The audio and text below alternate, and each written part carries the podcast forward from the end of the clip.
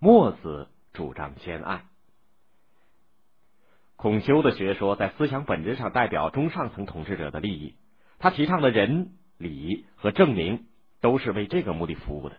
但是与此同时，必然的在当时产生了代表下层庶民利益思想的学说，这就是以墨翟为代表的墨家学说。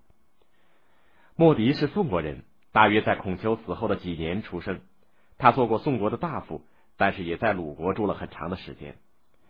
他反对孔丘的儒家学说，主张兼爱非攻。他反对各诸侯国之间无休止的战争，并希望以此能让劳动者饥者得食，寒者得衣，老者得息。莫迪自己和弟子们，不管是当了官，还是有多少财富的，都和贫苦的劳动者一样，穿粗布短衣，穿草鞋，吃粗粮。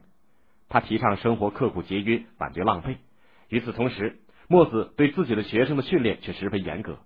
他许多学生都学会了守城作战的本领，为帮助遭到攻击的国家坚守城池，表现的十分勇敢。莫迪还以实际行动制止了楚国对宋国即将发动的一场战争。公元前四八八年，楚昭王死了以后呢，楚惠王即位，楚国渐渐的从被吴国的打击下恢复过来。经过一段时间的治理，楚惠王又想向中原地区扩张了。为了加强进攻的力量，楚惠王特地请来了鲁国的能工巧匠公叔班，封他为大夫，请他帮助制造一种新的工程器具——云梯。据说这种云梯十分厉害，它能够折叠起来，载在战车上，攻城的时候可以灵活的架在车上，升得很高。士兵们能够顺着梯子越过城头攻进城去。楚惠王决定先进攻宋国。这件事情让莫迪知道了，他日夜兼程从宋国赶往楚国，赶得草鞋都磨破了，脚底板磨出了血。十天十夜以后，终于赶到了楚国的郢都。他先去拜见公叔班，对他说：“北方有个人侮辱了我，我给你一千两金子，你去替我杀了他。”公叔班听了以后，满脸不高兴的样子说：“人是要讲仁义的，我怎能帮助你随便杀人？”莫迪说。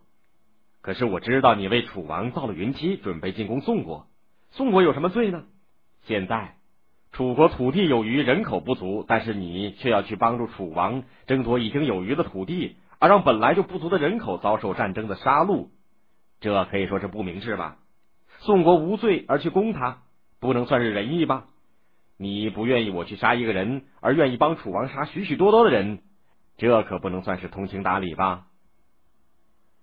公叔班被莫迪说的无言以对，沉默了一会儿，才说：“先生的道理说的是对的，可是我已经答应了楚王啊。”莫迪就说：“那你就带我去见楚王吧。”于是莫迪就跟着公叔班去见楚惠王。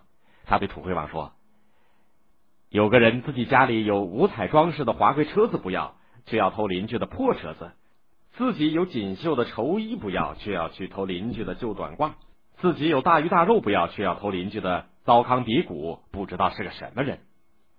楚惠王听了，哈哈大笑的说：“哈哈，这个人一定得了偷窃病。”墨子又说：“楚国方圆有五千里，宋国只有五百里，这好比那宝车和破车。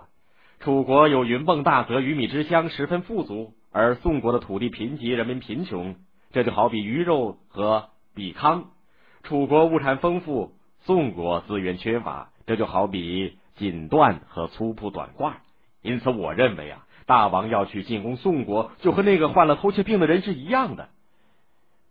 楚惠王羞红了脸，但是仍然硬着头皮说：“你说的也许有道理，但是公输班已经为我造好了云梯，我一定要去进攻宋国。”墨子看见楚惠王执迷不悟，就对他说。其实云梯也不是万能的，我已经有了对付云梯的办法。如果不信的话，可以请公输班和我当场比试一下。楚惠王就让公输班和莫迪当场演习，比试攻防技术。莫迪解下自己身上的腰带，在地上围起一个圈当做城墙，又找了几根筷子当做攻城的云梯。两个人就在楚惠王的面前。像下棋一样的摆开架势比了起来，一个变着法子攻，一个换着法子守。公输班换了九次攻城的方法，莫迪都设法守住了。公输班攻城的办法用尽了，莫迪守城的办法还有好几招没有使出来，公输班只得认输。